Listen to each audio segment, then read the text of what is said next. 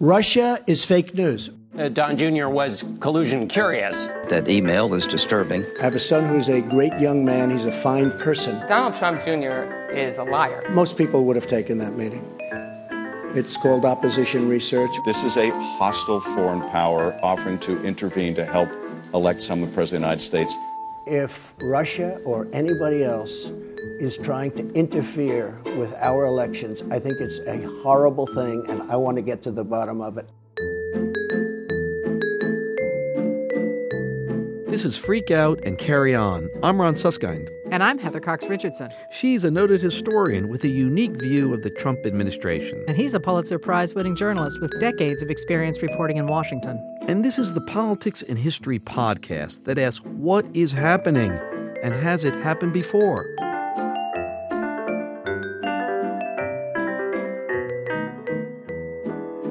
Hi, Heather. Hey, Ron. Oh, my, oh, my. Indeed. This week, Donald Trump Jr.'s emails. It sounds like a movie musical, doesn't it? Subject line Russia dash Clinton dash private and confidential. The offer a meeting between the Trump campaign and a Russian lawyer. A promise of dirt on Hillary Clinton. This all happened in June of last year. The email said the offer was, quote, part of Russia and its government's support for Mr. Trump, end quote. Could it be any clearer? Heather, what is your take on this moment? My first take, I think, is wow. But I think the real takeaway for me to start today's podcast is to say this is not normal people who are shaking their heads and saying, oh, come on, this is what people do in campaigns, and this is nothing that unusual, and we haven't gotten to any odd place in American history. In fact, that's not true. This is a moment that we have never seen before, and it's not okay. That's not to say it's irrecoverable and that America can't respond to this, but it is important to remember that this is not the way the American government is supposed to operate, and we have to grapple with that as we move forward. Look, I'm not going to put uh, uh, Russia in with Al Qaeda. But let me just offer one little nugget here. Inevitable in some people's mind that just before the election in the United States there would be some kind of a message from Osama bin Laden. And in fact, there has been. In the 2004 campaign with John Kerry and George W. Bush, bin Laden sent out a video right before the election that clearly advantaged George W. Bush. There will be people in the country who undoubtedly believe this comes at a moment to favor Mr. Bush and that it is bad for Mr. Kerry. Many people have said it's bad for Mr. Kerry because Muslim extremists want to have Mr. Bush. Others will say that Mr. Bush will remind people that it's important to have him at the helm. People were affronted. Why would he hand Bush a gift like that? That's what they said in CIA. This is as though the Bush campaign went to bin Laden and said, please produce a video that's going to help us. Or even better, bin Laden called up Bush through intermediaries and said, we're going to do you a big favor. Well, look, we have a terrific guest today, Adam Liptak. He's the legal correspondent for the New York Times, terrific, longstanding correspondent. Welcome, Adam. Great to be here. Adam, this story has unraveled quickly in these last few days. Can you bring us up to speed on what Donald Trump Jr. did? What he did, and it was only through the incredible reporting of my colleagues Jo Becker, Matt Apuzzo, and Adam Goldman that this came to light, and they forced him finally to come clean after all kinds of evasions over months in the last few days, is to admit to taking a meeting with a lawyer linked to and said to be representing the Russian government who was, he thought, prepared to provide him with compromising material on Hillary Clinton. And he took that meeting cheerfully and in the hope that he would get this material.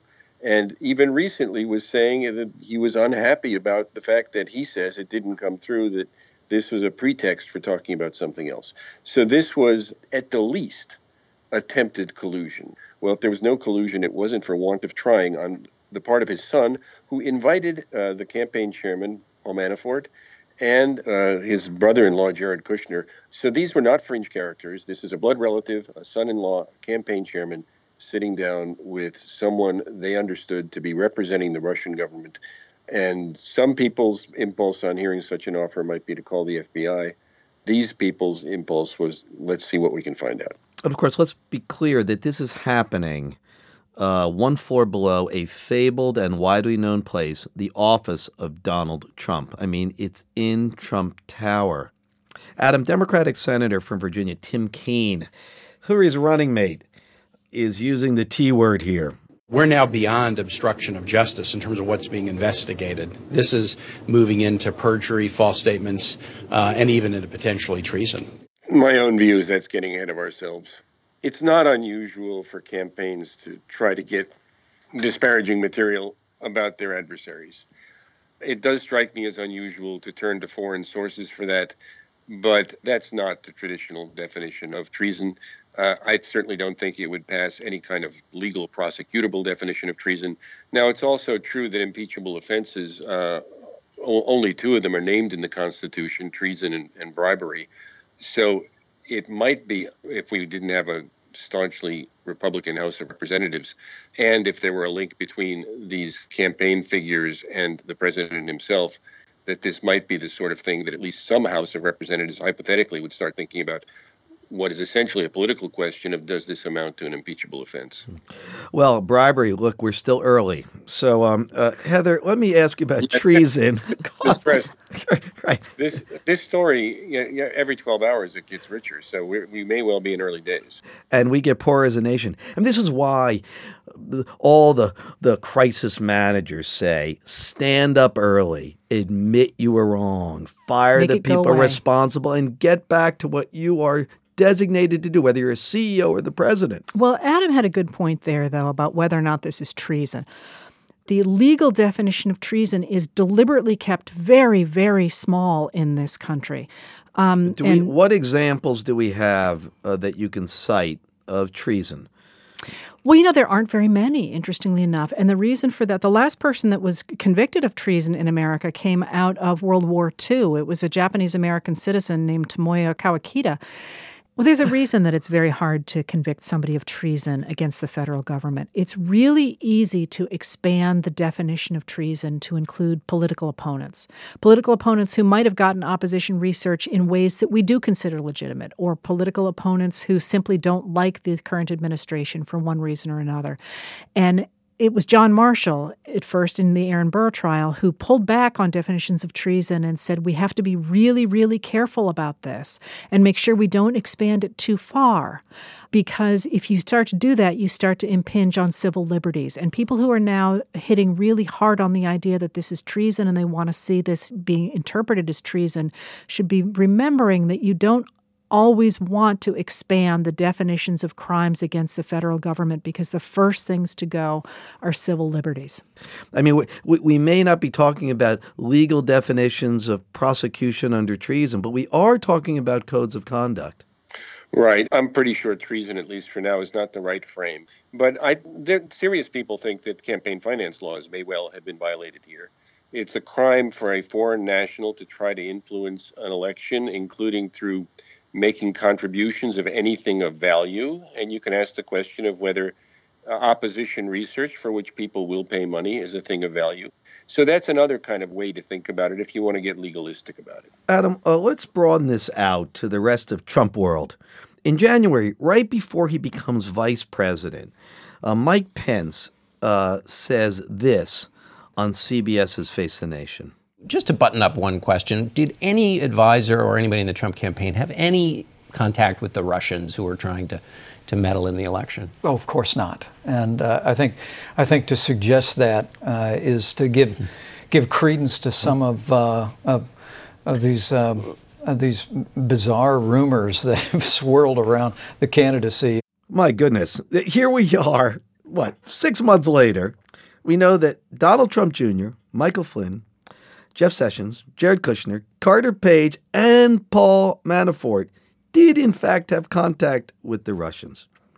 Let's assume the worst of the worst, and that this so called collusion is as widespread as some fear.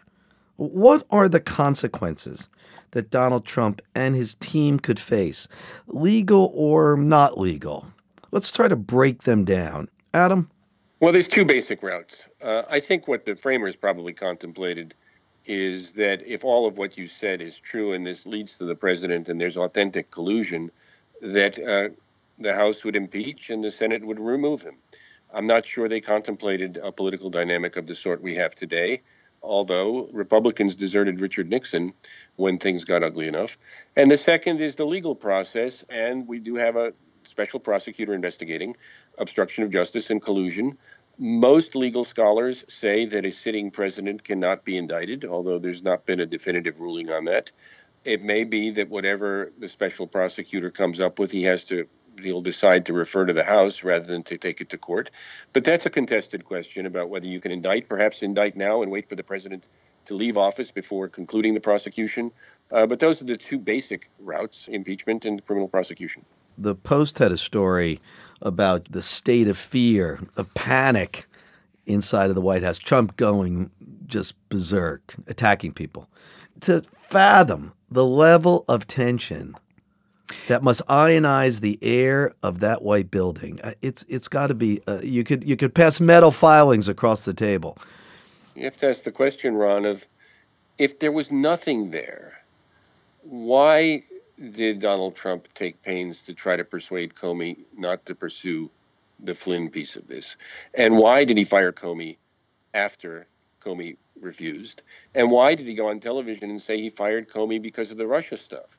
So, I mean, it's not as though the president doesn't seem acutely aware and perhaps nervous about where this is heading. Heather, Adam, let's take a listen to the Trump defense.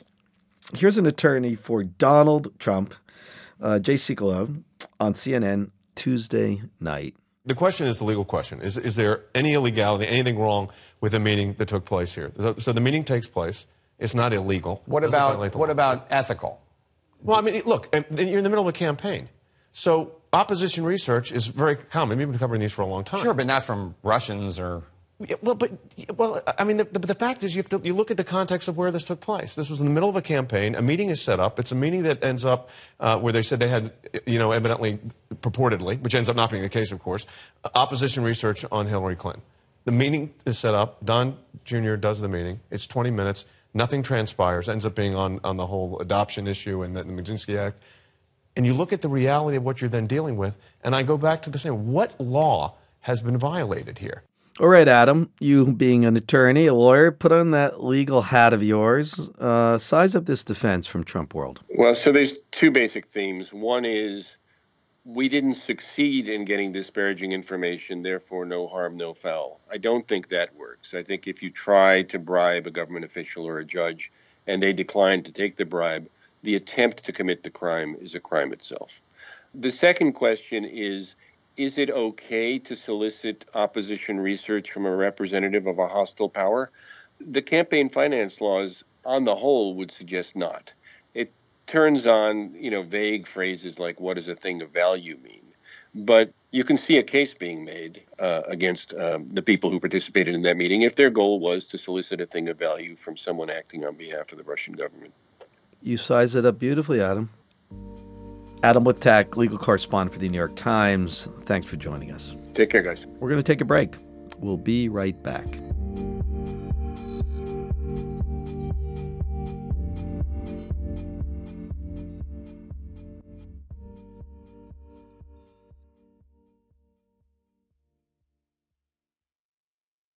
All right, we're back. Uh, Heather, looking at Donald Trump Jr.'s emails, uh, what can history teach us?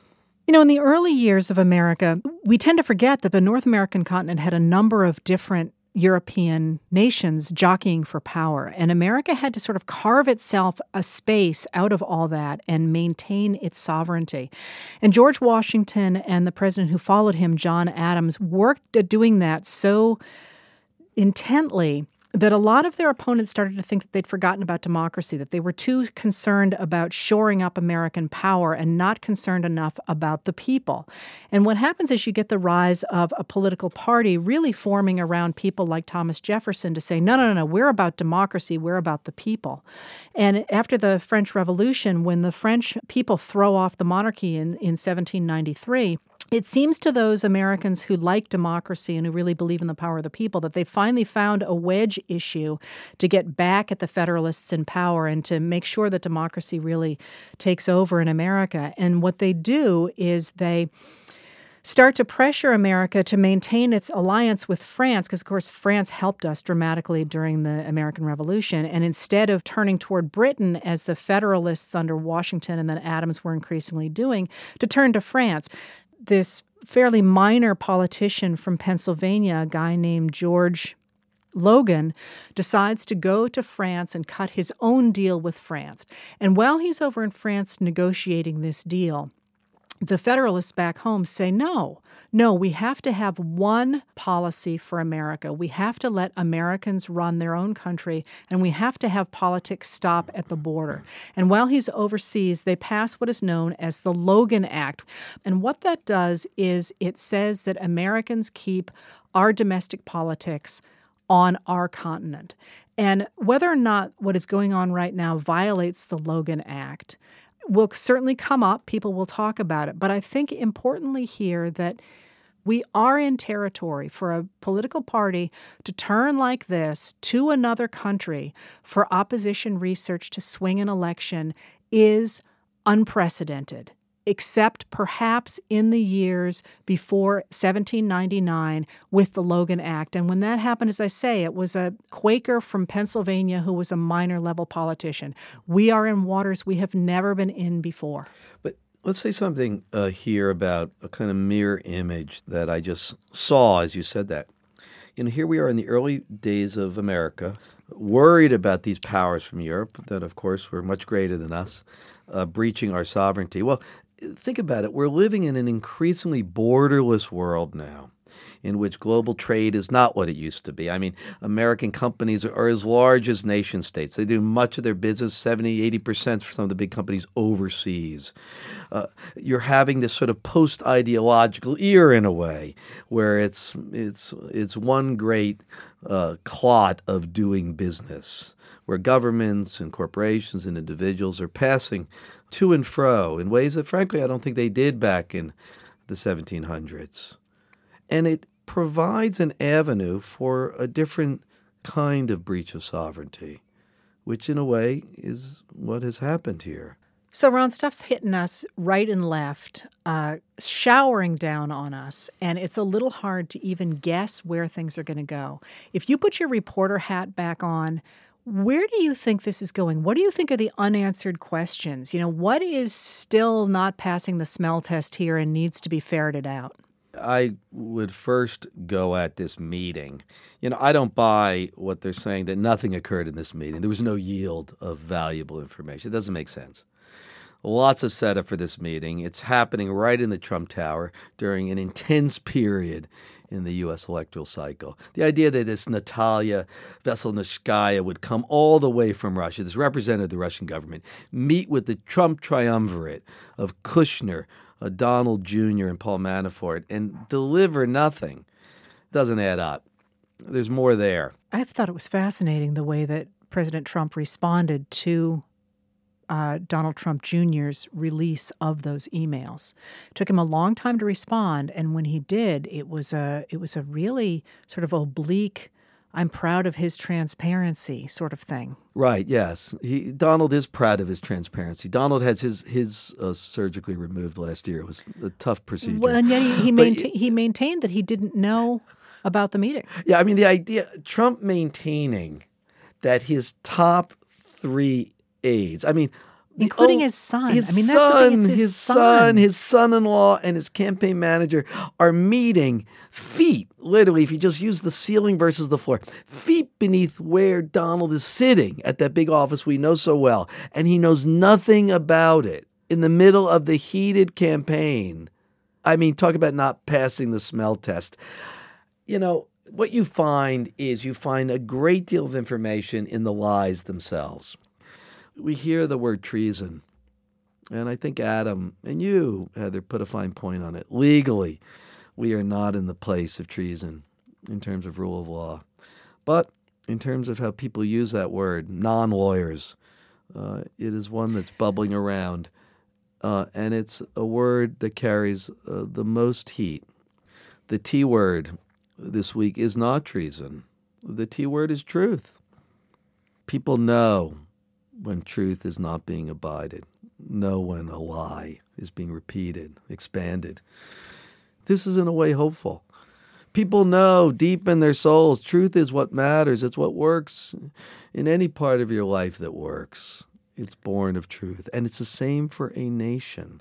You said this last week that that people don't wake up in the morning and want to be lied to. And the face of Donald Trump Jr. insisting that there had been no meeting that he had not participated in, coming up against this set of emails, I think was a breaking point for a lot of people. And it goes back to what you said nobody wakes up in the morning and says, please lie to me. And we've talked often, I'll just say uh, in finale, about the powerful self correcting features that have allowed this democracy to survive for more than two centuries.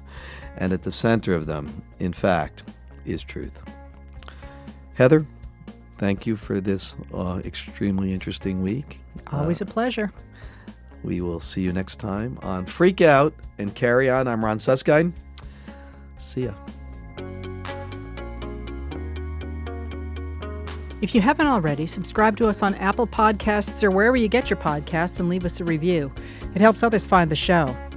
Follow us on Facebook and Twitter at Freak Out Carry On. Visit our website at wbur.org slash freakout. Our email address is freakout and carry on at wbur.org. Our show is produced by WBUR in Boston.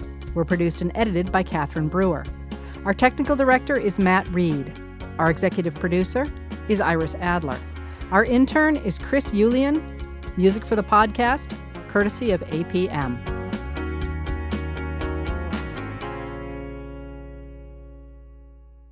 The views and opinions expressed in this podcast are solely those of the participants and do not in any way reflect the views of WBUR management or its employees.